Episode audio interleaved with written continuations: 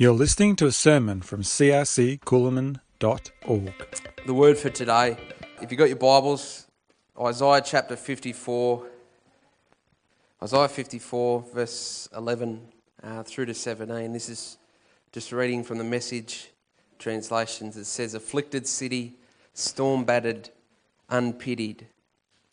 I'm about to rebuild you with stones of turquoise, lay your foundations with sapphires. Construct your towers with rubies, your gates with jewels, and all your walls with precious stones. All your children will have God for their teacher. What a mentor for your children.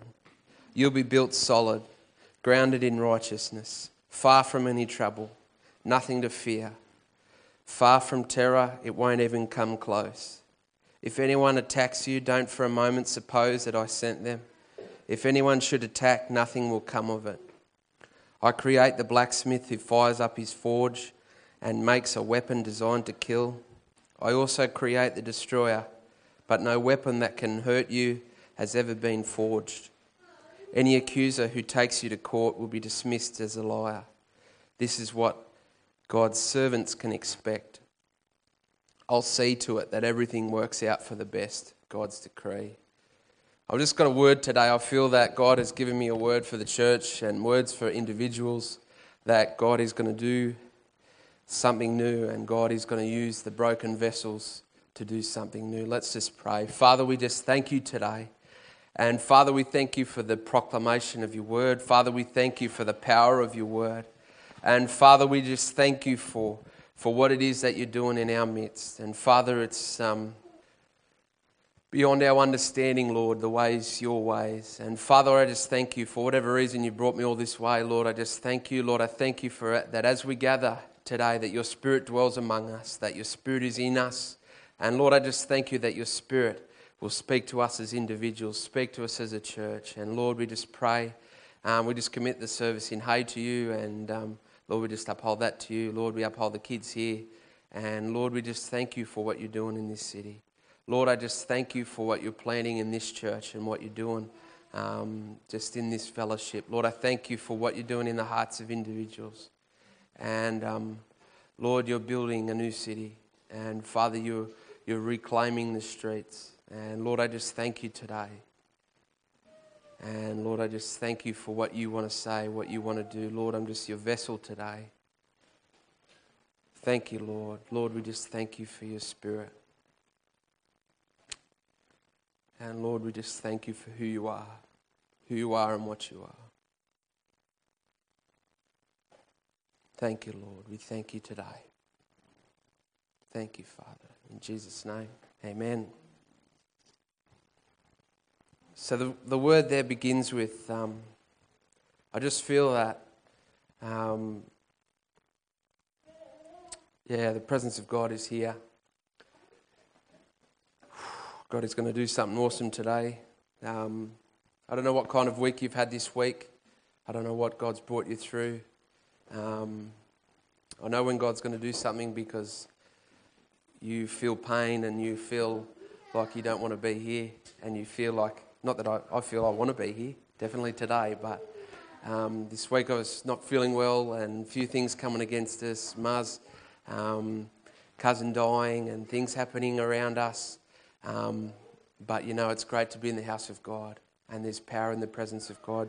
Just in the verse there, it starts off with talking about afflicted city, storm-battered and unpitied. I'm about to rebuild you with stones of turquoise, lay your foundations with sapphires, construct your towers with rubies, your gates with jewels.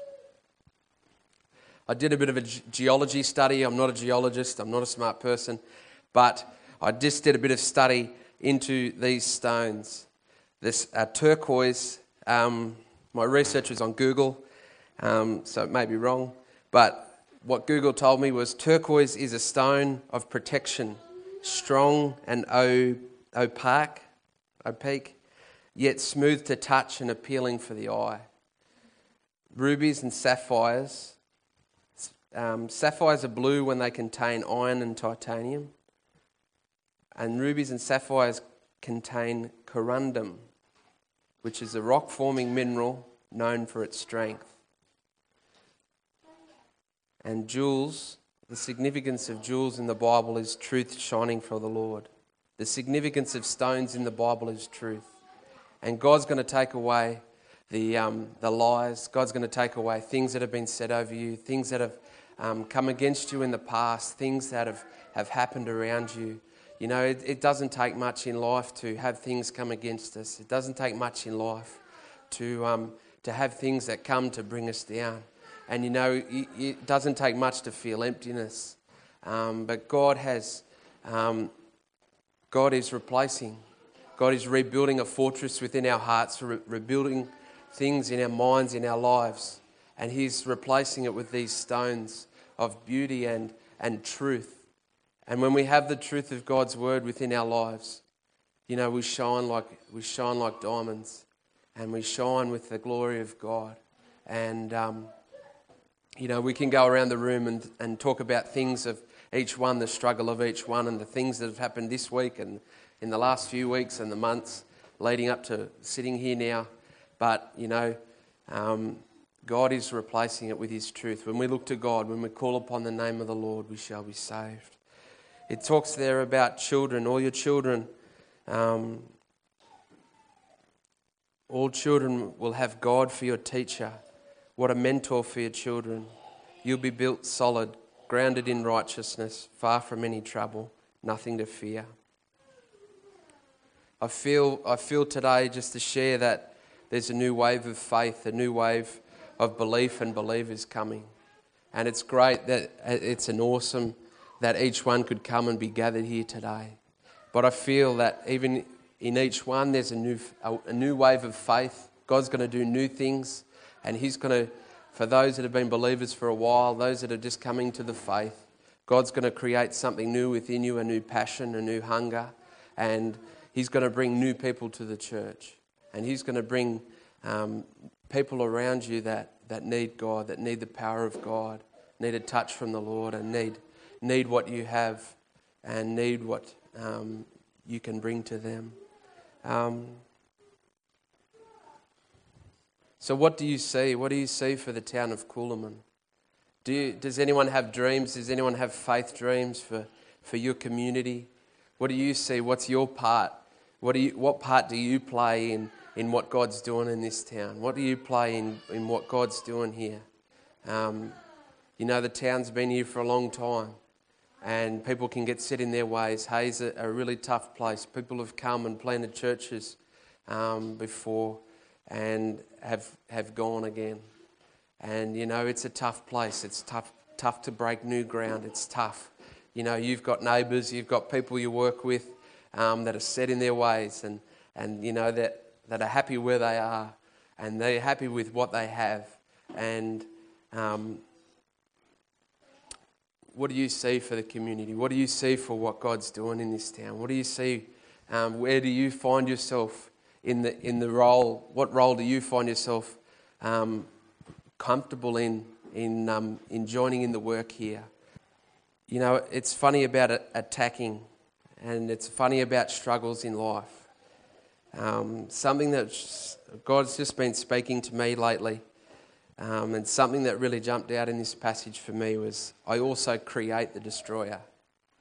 It's funny, you know, like you have struggle in our life. We struggle a bit and we come into bad times and we think, oh, the devil did this to me. But God created the devil. God created, and what it's saying here, I also create the destroyer. You know, things in our lives, and the testimony today, what a beautiful testimony. Of the healing power of God. And you know, sorry, I didn't get your name. Cheryl.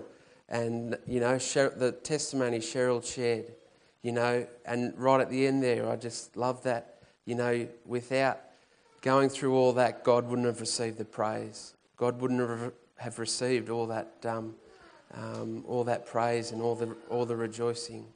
And you know, it's easy in those kind of circumstances, it's easy in those situations to give up and to say, what's going on? This is happening to me, and this is what's trying to ruin me, and I'm getting ruined here. And it's easy to pull that card. But you know, What's God bringing into your life? What's God bringing into my life to bring refining, sharpening, to draw us unto Him? In Genesis chapter 50, verse 20, it talks about Joseph, and Joseph talks to his brothers, and Joseph says to him, you know, what you meant to harm me was actually for good. And, you know, people come and talk about you, people come and say things about you, and, you know, what the enemy brings to harm, what people can bring to harm you, can bring you down. People are savage. People are you know, I had lunch with someone yesterday who's being persecuted, and from a church person and church people, and you know, it's what people say about us is savage, and what people can think and what people can understand about you, and you know, the talk, small communities, doesn't take long. As in our work as a in the milk run, you know, we get round town and it doesn't take long for word to pass around the town of, you know, someone's situation, and it can be daunting to what people are saying. But, you know, what's God saying about you? What's God doing in you that He's doing for good? What's something that's happening in you? You know, James 1 says, "Consider it pure joy when you would face trials." You know, who looks at a situation and think, geez, this is good, this is fun? I don't think Cheryl would have laughed and said, oh, this is a great experience, when she found out she had cancer, which she did say she didn't. But, you know, who looks at that kind of situation and think, yeah, geez, I'm lucky. Geez, I'm lucky we got broken into and this happened. Geez, I'm lucky that people are talking about me. But, you know, consider it pure joy, and consider it joy that you are chosen by God to represent and be a light in His kingdom. He created Judas. You know, something of a story I've been looking into is the story of Judas and the life of Judas. Jesus invited him to come and be His disciple, and He knew the whole time that Judas was going to betray Him and let Him down. And, you know, what a testimony, and, you know, to us as people in our own personal mind is, you know, that's crazy thinking that you would know that someone is going to let you down, but you keep them around. Romans chapter 8, verse 28 says, all things work out for the best. All things work together for the good of those who love Him. Again, that's what we're talking about, isn't it? What we go through, what we face is for the greater good of those who love Him. And God's going to do things in you. God's going to, He's going to birth new things in you. And we can see just great things happening. 1 Corinthians chapter 10, verse 13 says, no test or temptation that comes on your way is beyond the course of what others have had to face. All you need to remember is that God will never let you down. He'll never let you be pushed past your limit. He'll always be there to help you come through it. This verse was, I spent 2 years in Papua New Guinea, or 2.5 years with, went to do Bible school in Papua New Guinea. It was an amazing experience and something. Initially I went because I thought there wouldn't be many assignments and it would be a lot easier. But it's a lot about character. And so you wake up, the Bible school there, you wake up at 5 a.m.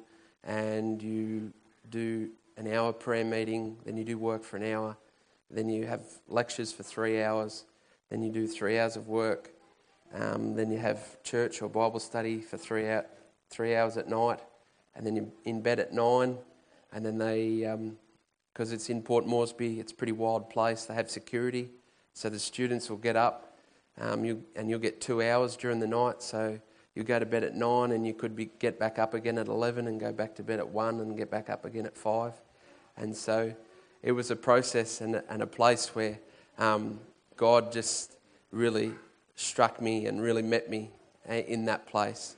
And this is a verse where it really got me through. And this is just a real revelation I've received this week. It's just this verse is that we, you know, God's not going to give you more than you can handle. You've been called to do things. God's calling you to work, to do what He wants you to do, and whatever in whatever area, whatever facet that is, He's calling you to do that. But I was just the revelation I had this week was, are we, you know, am I limiting myself to what God can do in me? You know, am I? This is all I can handle. I'm not growing, and you know, I'm not going deeper. You know, I'm struggling at the moment. I can't go deeper in God. You know, am I limiting what God can do in me? Am I hindering what God can do through me and in the people around me? And so, you know, it's just a short word. It's kind of a bit all over, but yeah, maybe you're just struggling today. Just before I finish, I just feel, does anyone, this is going to be a bit different, I've never really done it like this before, but does anyone have a birthday, or the 25th, 25, does anyone have a birthday on the 25th, or is that significant to anybody? 25th. The word I got for the 25th was this sweet, and there's a sweetness about him. You might not see it, I don't think you do see it. There's a heaviness, and yeah, you're it's like a supermarket aisle I can see, and you know you're walking through an aisle, and there's so many things, and you don't know what to get. You're struggling to see what God has placed, and you're struggling to see what God has for you. You're struggling to see the good things that He wants to do in your life, and there's a sweetness in your child. You know, there's a sweetness in him. There's a faith in him. And God's going to do a miracle through him. And he's going to be a miracle worker. And but that, for you, you need to seek God. And, you know, you've been crying out. And you haven't had an answer. You haven't heard. You haven't. There's something that you've been asking God for, asking Him help for, and He hasn't come through yet. And He doesn't want you to give up. He knows the cry of your heart, and He knows where you're walking. He knows where you are. He knows how many hair are on your head, and He knows that you need Him more than ever. And, you know, yeah, He loves you so much. It's a struggle for you to know about the Father's heart, and it's not something you're really familiar with, the love of a father. But He loves you, and He wants to pour His heart out in you. And that, you know, and you kind of say, well, how's that going to happen? And that's just in your own time. I don't know how old your kids are or where they go or what they do during the day. If you get any time at all during the day, you know, you might get only 2 minutes a day. You know, in that 2 minutes of the day, you know, just say, God, I want to know You more. Show me more. And help me to know what You want for me. And can seem like there's darkness all around. And it's like standing on the highway, and there's in the middle of the night, and there's no headlights or anything, and you don't kind of know, and there's only light as far as you can see in front of you. But just keep walking, and just don't give up. Eventually, you'll get high beam, and you'll see further on, and you'll be like, oh wow, I'm so glad I hung in there. So bless you. Yep.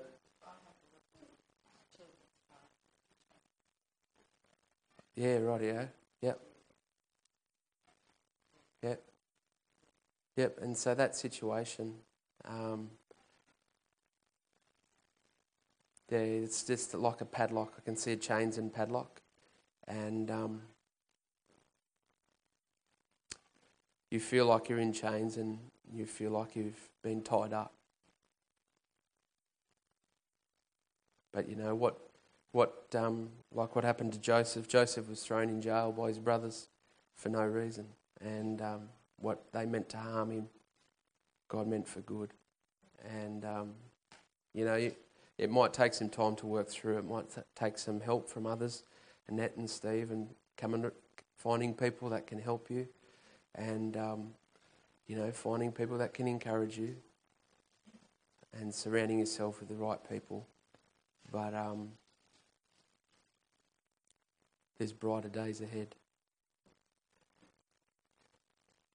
The other number, this is really random, 1,748. Does that mean anything to anyone? Any significance at all? 1748? Don't know. Anything at all? Can be a bit weird, I thought it might have been a farm number or something. No, that's all good. What's your name just behind you? What's your name? The cry of your heart is the word I'm getting for you. And there's a longing inside you. There's a longing. There's a cry in your heart. And you run and not grow weary, walk and not grow faint. And the cry of your heart will be nourished. The cry of your heart will be watered. And God's going to come through for you. God's going to come break through new territory, new places. Kind of sit on the fence, kind of don't know just what to do. But, go all in and God will reveal himself. God's going to do new things in you, and God can take you further than what you imagined. And if you rely on him and look to him for help and guidance. So thank you for just allowing me to share. I pray that you're blessed today, and I pray for whatever reason I came here, that you're blessed. And if you'd like prayer afterwards, if you'd like me to seek God for a prophetic word, if you need healing today, then seek God for healing. Might just pray and to come and play another song. I'll just finish in prayer, and we'll finish off there. But thank you all for being here, and thank you all for just listening and being active. Pray that God will bless you, each one today. Father, we just thank you, and Lord, we just thank you for what you're doing. Father, we thank you that you're using us. Father, I thank you that you have a heart for us. And Lord, I just pray today. I pray for each one here. And Father, I thank you for just your love for each one. Father, I thank you for what you're doing.